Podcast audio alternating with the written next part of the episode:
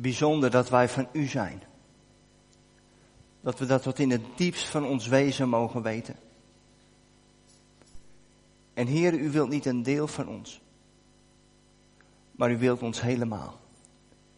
En Heer, zoals we hier staan, zoals we hier zitten, we zijn van u. En Heer, leer ons wat dat heel concreet en heel praktisch voor ons leven betekent. Ook als we uw woord openen, als we de Bijbel lezen, als u uw woorden tot ons hart nemen. Heere, spreek. En doe uw werk in ons hart. In Jezus' naam. Amen.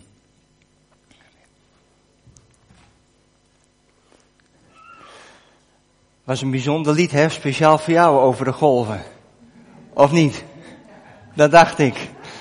Wat een bijzonder getuigenis hebben we zo straks gehoord. En als je dan dat lied zo speelt, dat als de golven overslaan, dan is God daar en is God dezelfde.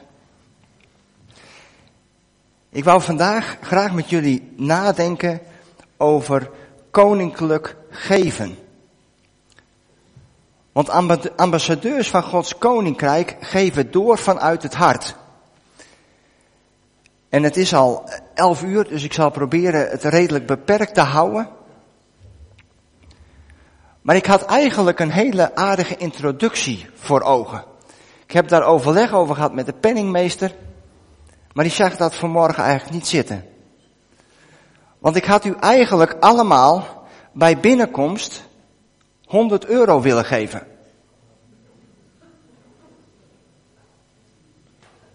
Ik kon dat zelf net niet betalen voor deze groep. Maar ik dacht, misschien kan de penningmeester dat wel regelen. En stelt u zich eens voor dat dat gelukt was, dat u allemaal bij binnenkomst een briefje van 100 euro had gekregen. Hoeveel had u dan in de collecte gedaan? 200 euro, kijk. Hoeveel had u dan in de collecte gedaan? Ik denk, het zal niet 100% zijn. Want ik kan me voorstellen dat er mensen hier zijn die echt heel erg blij zouden zijn als ze vanmorgen hier met 100 euro vandaan zouden gaan. Die dat echt heel hard nodig zouden hebben. Ik kan me dat voorstellen. Maar ik kan me ook voorstellen dat als we vervolgens die collectezak zouden legen, dat daar heel veel briefjes van 100 euro in zouden zitten. Want wat je hebt ontvangen, geef je door. En op het moment dat je iets ontvangt wat je eigenlijk zelf niet direct nodig had, want je had er niet op gerekend, dan kun je dat ook heel vrijmoedig doorgeven. Maar eigenlijk is dat wat God met ons doet. Eigenlijk is koninklijk geven niet anders dan dat voorbeeld van die 100 euro. Ik ben in staat om mijn werk te doen door de week, omdat ik morgens wakker word, van God de adem krijg. Dat mijn lichaam kracht heeft om op te staan, naar mijn werk te gaan en zo kan ik wat inkomen verdienen. Maar als God er niet geweest zou zijn, zou ik dan naar mijn werk kunnen gaan? Als God mij die adem niet had gegeven, als God mij niet die capaciteiten, die vaardigheden, mij gezegend had met, met het stukje verstand om mijn werk te kunnen doen, had ik dan datzelfde inkomen verdiend? Nee. Dus uiteindelijk is ook dat ik mijn werk kan doen, is een gave van God. En dat geldt niet alleen voor mij, dat geldt voor ons allemaal. Dat wij hier zijn, dat wij mogen zitten, dat wij mogen leven is een gave van God. En op het moment dat wij tot geloof komen, op het moment dat wij tot geloof komen, zeggen wij tegen God, hier hebt u mijn leven. Ik ben zo enorm dankbaar dat u voor mij aan het kruis bent gegaan, dat u bent opgestaan, dat ik een heel nieuw leven heb gegeven. Niet meer mijn ik, maar ik geef het aan u. Dat betekent dat je al je energie, je tijd, je geld, dat wat God je bezit, geef je terug aan God. En is het principe van het koninkrijk is heel eenvoudig. Heere God, hoe wilt u dat ik mijn tijd, mijn energie, mijn geld, mijn gaven, mijn bezittingen inzet voor de bouw van uw koninkrijk? En dan is God zo genadig dat wij heel veel voor onszelf, voor ons gezin, voor ja, de plek waar we leven mogen gebruiken. Maar dan is er ook een deel waarvan God zegt, ik zou het zo mooi vinden als je dat in mijn koninkrijk investeert. Zodat anderen naar Lesbos kunnen gaan. Zodat anderen getuigen kunnen. En u snapt het principe van het koninkrijk. Hoe meer er gegeven wordt, hoe meer er gedaan kan worden. Hoe meer een organisatie als Wycliffe Bijbelvertalers krijgt, des te meer mensen kunnen zij aan het vertalen zetten. En des te sneller zijn de onbereikte volken hebben dan een Bijbel in hun eigen taal.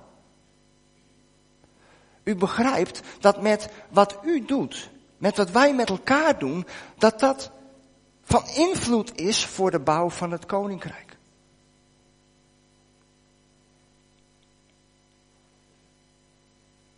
Dat is in een notendop. Hoe goddelijk geven werkt. Maar daarin ligt een uitdaging voor ons allemaal. Ik weet niet of jullie de foto kunnen zien, ja een beetje hè. Het is een beetje heel erg licht. Maar waar was dit? Wie weet dat? Centrale as, gistermiddag. Centrale as was open voor lopers en fietsers, omdat over 14 dagen de centrale as open gaat. Was toevallig geen foto van mij. Maar ik liep wel mee. Gisteren een halve marathon in twee uur gedaan. Het was warm, het was heet, maar goed. Maar ik kan niet, en daarom laat ik die foto zien. Ik kan niet vandaag beslissen om een halve marathon te lopen en hem morgen lopen. Dat is een proces van groei voor nodig. Een proces van training. En als het gaat over koninklijk geven, is dat precies wat ook geldt voor u, voor jou en voor mij.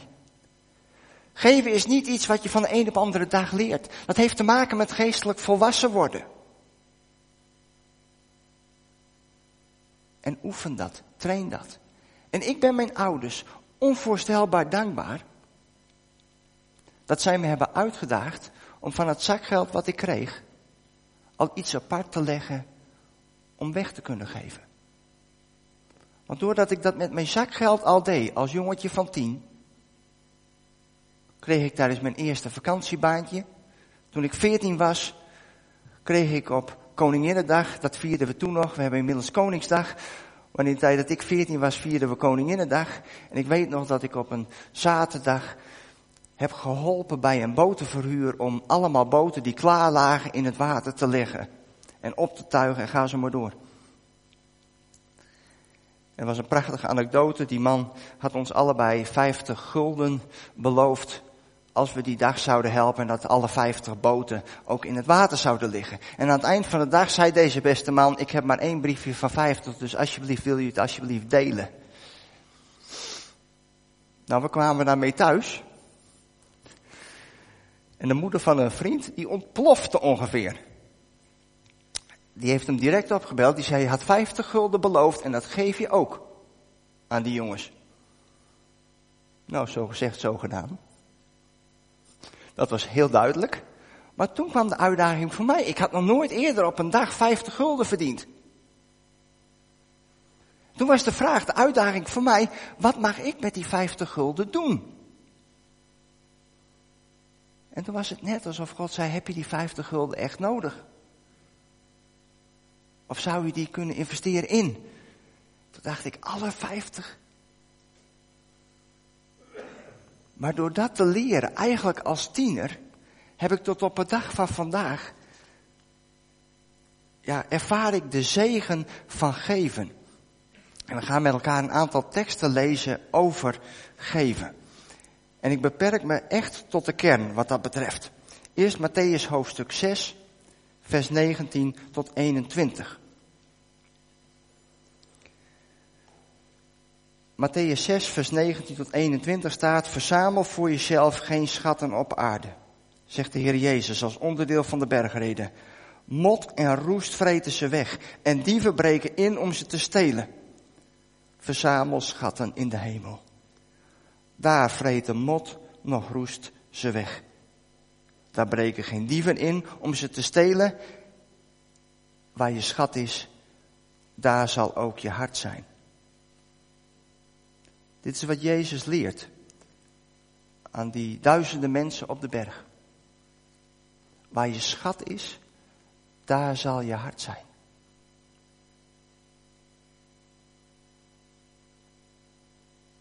Zometeen kom ik erop op terug. De tweede tekst die ik graag wil lezen is Colossense hoofdstuk 3.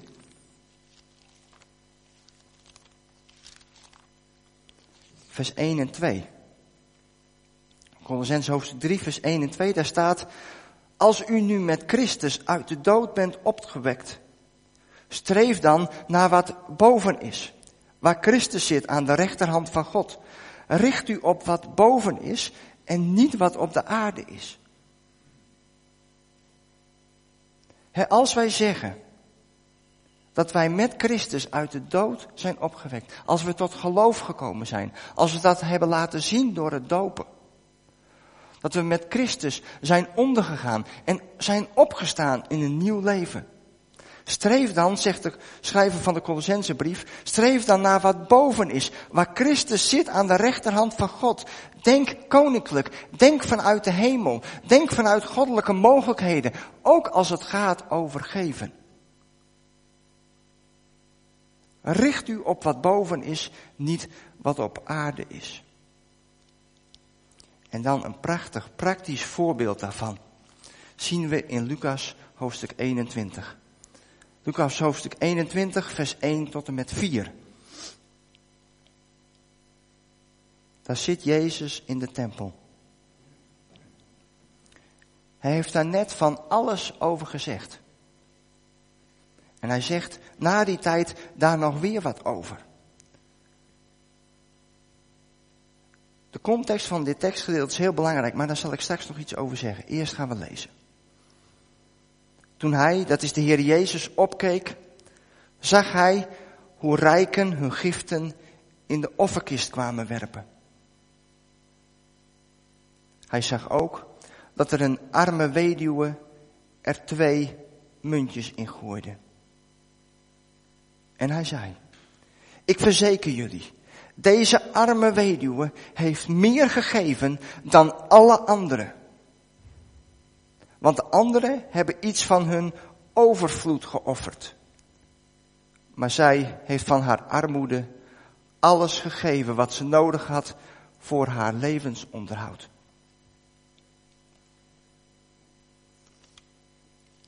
Tot zover. De tekstgedeeltes.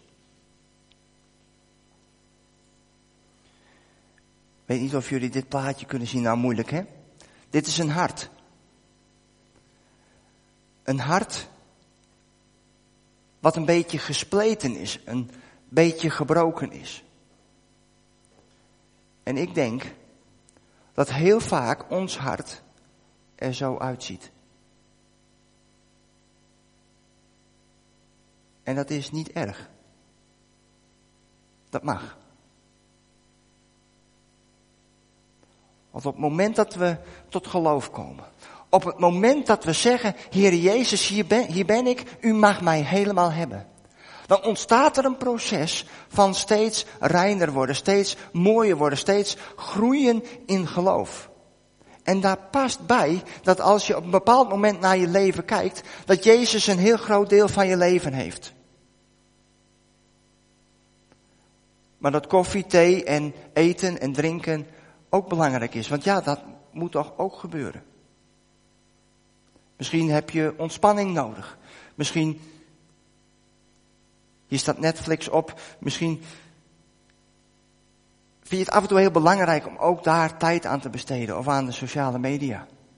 En zo zie je dat je hart, ja, je maakt vanuit je hart keuzes en daardoor ben je ook verdeeld.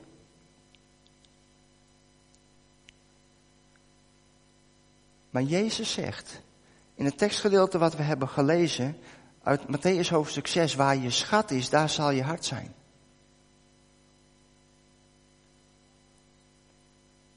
En op het moment dat je hart gericht is op ontspanning, op een lekker rustig leven, dan zal je automatisch je hart daar ook naar richten. Dan zul je in de keuzes die je maakt, daar ook ruimte en tijd voor maken. Maar hetzelfde geldt ook andersom. Op het moment dat Jezus je schat is, zul je ook steeds meer en meer gebruik willen maken en steeds meer en meer Jezus die plek in je leven willen geven die, ja, die Hij zo graag wil innemen. En dat is een proces van groei. Net zoals ik die marathon van gisteren, of die halve marathon, niet in één keer kon lopen, maar daarvoor moest trainen, zo geldt dat voor ons allemaal. Maar heel radicaal zegt Jezus, waar je schat is, daar zal ook je hart zijn. En als we inzoomen op het thema geven, als we inzoomen op het thema geld geven, geven van wat wij bezitten, dan kan ons dat enorm in beslag nemen. op het moment dat je elke maand net niet genoeg hebt, dan is het heel spannend.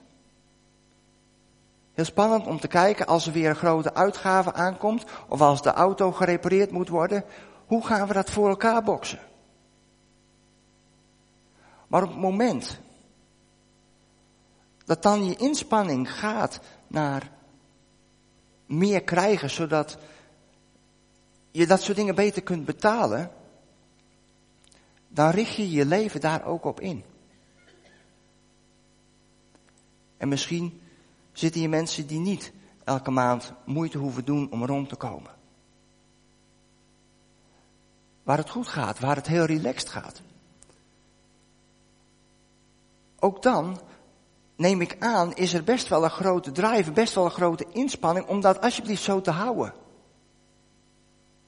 Maar ook daar zegt de Heer Jezus van, waar je schat is, daar zal je hart zijn.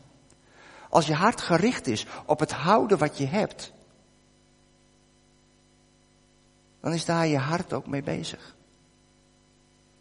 terwijl de Bijbel zegt, Colossense hoofdstuk 3, richt je op wat boven is. Niet op wat beneden is, niet op wat op deze aarde is. Ik heb een dochter van 13 en als je haar vraagt wat zij wil worden, dan zegt ze miljonair. En zakenvrouw. Nou, ze verkoopt echt alles wat los en vast zit. Vorig jaar is ze met mijn vrouw en mijn oudste dochter naar Letland geweest. En zij heeft acties ondernomen. Zij heeft cakes gebakken. Zij heeft voor bijna 900 euro cakes verkocht. Om die reis naar Letland mogelijk te maken. Ze ging met baklijsten de buurt, uh, de buurt af en ga zo maar door. Het zit, haar, nou, het zit haar in de genen. Nou, God heeft haar dat gegeven, maar ze is een verkoopster in hart en nieren. Net als mijn vrouw overigens. En het mooie is dat zij uh, dan toch het verlangen heeft om miljonair te worden. En ik zeg, als je dan miljonair wordt, wat wil je dan? Wat wil je dan met al dat geld? Nou, ze zegt, ik wil eerst een mooi huis. En ik wil een eigen paard. En ik wil drie konijnen in plaats van één. En ik wil eigenlijk ook iemand hebben die die kooien verschoont. Maar ze zei verder heb ik eigenlijk alles wel over. En ik denk dat ik daar maar moet gaan bidden wat ik met de rest van het geld moet doen, papa. En dan ben je elf. Nou, dan gloeit mijn hart. Dan denk ik, meisje, word jij maar wel miljonair. Maar richt je op wat boven is. En als je dat nou praktisch vertaalt naar mijn dochter van elf, die dan zo graag een groot huis wil met een pony. Elke keer als ik bij een, nou ergens langs rij en een mooi huisje en denk van wauw, dat zou toch eigenlijk wel heel mooi zijn. Ik ben een echte watersporter, dus ik zou heel graag, nou ja, u begrijpt het wel. Maar dan elke keer als ik daarover nadenk, dan gebeurt het volgende. Dan, heeft, dan leven wij hier op een aarde die God in zes dagen heeft gemaakt.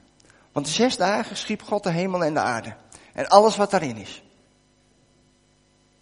En dan gaat de Heer Jezus naar zijn vader, nadat hij heeft geleden, gestorven en is opgewekt. En dan zegt hij tegen zijn discipel, ik ga heen om voor jullie een plaats te bereiden. Hoe lang is de Heer Jezus al bezig? Bijna 2000 jaar. Als ik zie hoe wij intens genieten van wat hij in zes dagen kan maken, hoeveel te meer gaan wij genieten wat God in 2000 jaar kan maken? En Jezus is dus al bijna 2000 jaar bezig met het huis voor u, voor jou en voor mij. Nou, ik ben ervan overtuigd dat geen enkel huis, geen enkele woonplaats op deze aarde zal kunnen tippen aan de schoonheid van die plek. En dan zegt de Heer Jezus, richt je op wat boven is. In de keuzes die je vandaag maakt. Want wie of wat is daarboven? We zien een open graf en drie kruisen. We zien Jezus die aan het kruis heeft gehangen voor u, voor jou en voor mij. Die zijn leven heeft gegeven. Jezus is daar. Ultieme liefde. Zonder compromis. Een open graf. Dus een kracht die sterker is dan de dood. En liefde gecombineerd met kracht. Dat is er voor u, voor jou, voor mij in de hemel. En eigenlijk is dat alles wat we nodig hebben. Want het was het kostbaarste wat vader had. En dat kostbaarste geeft hij aan ons. En ik zei net ook, we hebben een heel praktisch verhaal gelezen uit Lucas hoofdstuk 21. Die weduwe zette alles op het spel. Er staat twee muntjes. In de grondtekst staat iets van, nou, het kleinste geld wat de Joden op dat moment hadden. Wij zouden dat vergelijken met een paar stuivers. Die hadden we vroeger, hè? Stuivers. Vijf cent. En je moet zich voorstellen, die vrouw, had door het bedelen een paar stuivers gekregen. En ze ging daar naar die offerplaats, ze ging daar naar de tempel. En reken maar dat ze gezien heeft dat al die rijke mensen daar langskwamen en die bakken met geld daar in die offerkist deden. En ik kan me voorstellen dat zij met enige schroom gekomen is. Met die twee stuivertjes. En ook zij offert die. En dan zegt de Heer Jezus. Zij heeft meer gedaan, meer gegeven. Dan al die rijke mensen bij elkaar. Want die anderen hebben gegeven vanuit hun overvloed. Maar zij heeft alles gegeven wat zij had. En wat gebeurt er als je alles geeft wat je hebt? Als je zelf niks meer hebt. Dan kun je alleen nog maar met open handen staan naar God. En zeggen, ik geef het u, zodat u mijn lege handen kunt vullen. Ik heb vanuit mezelf niks meer. Maar God geeft u het maar. En het is dat wat de Heer Jezus waardeert. Jezus zegt, dit laat het hart van die vrouw zien. Een hart wat bereid is om alles op te geven voor mij. In het diepste vertrouwen dat vanuit, vanuit dat hart van deze vrouw dat God zal voorzien. En het is dat hart wat God ja, aan ons allemaal wil geven. En dat begint met dat wij ons aan Hem overgeven. dat wij Hem ook vertrouwen als wij zelf te weinig hebben. Ik weet nog goed dat toen mijn vrouw en ik naar Groningen gingen wonen, zij had al vier jaar werkervaring en ik had werk gekregen in Groningen en we gingen daarheen te wonen en zij zei, ik zeg mijn baan op en ik vind vast wel weer een baan. Nou, dat viel behoorlijk tegen. Maar toen we gingen trouwen hebben we gezegd van nou, we kunnen van één inkomen leven, kunnen we rondkomen, dus alles wat jij verdient, dat geven we weg. En dat was een behoorlijk deel. En we hadden een aantal vrienden, een aantal mensen in onze omgeving die we zo ondersteunden. En toen kwamen we in Groningen wonen en vol geloof, vol vertrouwen. En mijn vrouw kreeg geen werk. Maar ja, de afspraken die we hadden gemaakt met onze vrienden, met zendelingen, met de gemeente, ja, die wilden we wel doorgaan. En toen kwam op een gegeven moment bij mij kwam heel praktisch die keuze, want onze giftenrekening was leeg. En er kwam ook geen nieuwe inkomsten kwamen erbij. Maar we hadden gelukkig nog wel een paar honderd, een paar duizend gulden als spaargeld. Hebben we samen gebeden. Wat moeten we doen? We hebben het spaargeld overgemaakt naar die giftenrekening. En het ging zo nog een paar maanden door. En mijn vrouw had nog steeds geen werk. En ik weet nog, op het moment dat ik de laatste giften over heb gemaakt van dat spaargeld, dat ik zat met mijn handen in het haar, dat ik me overgaf aan God en zei van, wij hebben niet meer iets over. Maar we willen wel heel graag de bouw van uw koninkrijk ja, doorzetten. Dus u bent aan zet. En de volgende maand had mijn vrouw een baan. We konden doorgeven. Maar wat ik zo bijzonder vond, dat God ons ook op die manier van ons spaargeld had afgeholpen. En wat een zegen is dat. Wat een zegen is het dat je geen spaargeld hebt. Zeker nu de rente laag is, overigens. Maar wat een zegen dat je eigenlijk alleen maar hoeft te vertrouwen op God. En dat zijn zomaar een aantal praktische tips, want misschien hebben jullie dit plaatje op Facebook gezien. Ik vond het een prachtig plaatje. Allemaal jonge kinderen die een huis tillen. Maar dat bent u. U draagt met elkaar dit huis.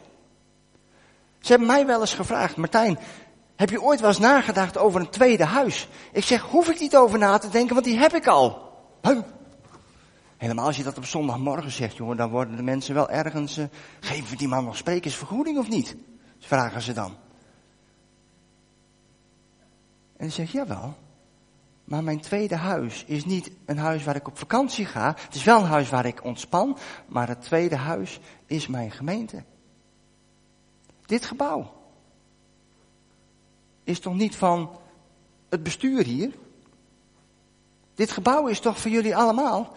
Dus jullie hebben toch allemaal een tweede huis? Dit huis. En wat zou het mooi zijn dat je, ja, als het ware, dit huis ook behandelt als zijnde je tweede huis. Dat je erop let, wanneer je op het schoonmaakrooster staat, dat je erop let, ja, nou gaan ze maar door, als er ergens iets kapot is of wat dan ook. Die hey, thuis ga ik het ook repareren, waarom hier niet? He? Op die manier geeft God en op die manier mogen we leven en mogen we werken. En wat mooi is, iedereen doet wat. De een heeft sterkere schouders dan de ander. En wat is het mooi dat je dan samen dat huis draagt. Als het dan gaat over geven.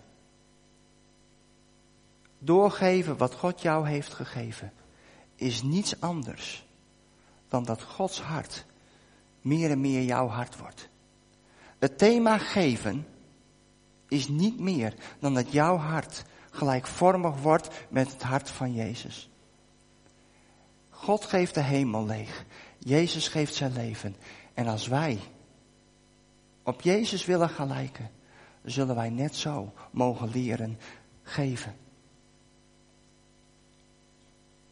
Wij geven omdat God eerst gaf. En dat is praktisch. In tijd, in geld. Maar wat ik eigenlijk nog veel belangrijker vind. Als Jezus zijn leven overgeeft. Als Jezus bereid is om te sterven voor u, voor jou en voor mij. Dan geeft hij zich volkomen omdat hij jou lief heeft. En omdat hij jou volledig lief heeft, geeft hij zijn leven en laat hij daarmee zijn liefde zien. Je hoeft van mij niet tijd te geven. Je hoeft van mij niet geld te geven. Als je maar die passie laat zien. Diezelfde passie die Jezus had voor verloren mensen. Dat je met dezelfde inzet als de Heer Jezus dient. En ik ben ervan overtuigd dat als je dat gaat doen, als je werkt vanuit die passie, als je werkt vanuit dat goddelijk enthousiasme, dan groeit het geven van tijd, dan groeit het geven van betrokken zijn, dan groeit het geven van gaven en talenten voor de bloei van de gemeente en dan groeit ook het heel praktisch geven van financiële middelen in de gemeente. En op het moment dat je moeite hebt met bijvoorbeeld elke maand iets apart te zetten voor de gemeente, leg jezelf dan niet een wet op, zoals in het Oude Testament gebeurde. Maar onderzoek jezelf, waar ligt mijn passie? Waar ligt mijn enthousiasme? Is mijn enthousiasme voor de gemeente net zo groot als de passie van de Heer Jezus voor zijn gemeente? En op het moment dat je dan het idee hebt, hier mag ik groeien, dan weet ik zeker dat als je bidt tot God, als je bidt tot de Heer Jezus en vraagt, waar, ja, wakker mijn passie aan, wakker mijn enthousiasme aan, dat God het gaat geven.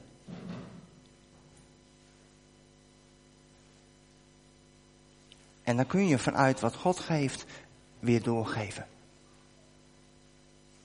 Nou, dat is wat ik graag met jullie wilde delen. Over het thema geven. Zullen we nog een moment bidden, ook nu de kinderen er alweer zijn. We heerlijk buiten, zijn heerlijk buiten geweest volgens mij. Heere God, dank u wel dat u een gevende God bent. Heere, dat dat wat u had in de hemel, dat u dat gaf aan ons als mensen. Het kostbaarste, uw eigen zoon. En hiermee daarmee laat u zien hoe u wilt dat wij groeien in geven. Maar niet vanuit wat wij niet hebben, maar vanuit wat u ons heeft gegeven. En Heer, u hebt net gehoord hoe we hebben nagedacht over uw passie, uw enthousiasme voor ons als mensen. En Heer, als we moeite hebben om tijd te geven, als we moeite hebben om onze gaven en talenten in te zetten, als we moeite hebben met het geven van financiële middelen, ook speciaal voor de gemeente. Heer, geef dan niet dat we ons met elkaar een wet opleggen. Maar dat we op zoek gaan naar het ontbreken van die passie en het enthousiasme. Heer, en dat we juist daar stappen in doen. Heer, en u weet, zoals we hier zitten, hoe we erin staan we deze morgen geluisterd hebben. Heer, en dan bid ik u voor ons allemaal. Misschien is het financieel heel moeilijk. Dan bid ik u, Heer, dat u uitkomst geeft. Dat u, Heer, helpt bij de keuzes die gemaakt moeten worden. En Heer, als er financieel overvloed is, dan bid ik u datzelfde dat u helpt met het maken van keuzes. Zodat wij met heel ons leven u eren. Dat de passie van de Heer Jezus voor ons, dat die ja, door ons heen mag stralen naar de mensen om ons heen. Dat de passie van de Heer Jezus voor zijn gemeente ook uit mag stralen vanuit ons. Dat onze passie voor deze plaatselijke gemeente ook eruit mag stralen. En heren, dan is het de vraag aan u. hoe wij met onze tijd, met onze energie, met onze gaven, met, onze, met ons geld, hoeveel wij nodig hebben voor onszelf, maar ook hoeveel we mogen geven. En Heere, maak ons keien in doorgevers van uw liefde. Doorgevers van uw tijd, van uw middelen. Heere, zodat uw koninkrijk gebouwd wordt. Hier in Drachten, hier in deze omgeving en ver daarbuiten. En zegen ons daarom hoofd voor hoofd bij de keuzes die we mogen maken in Jezus' naam. Amen.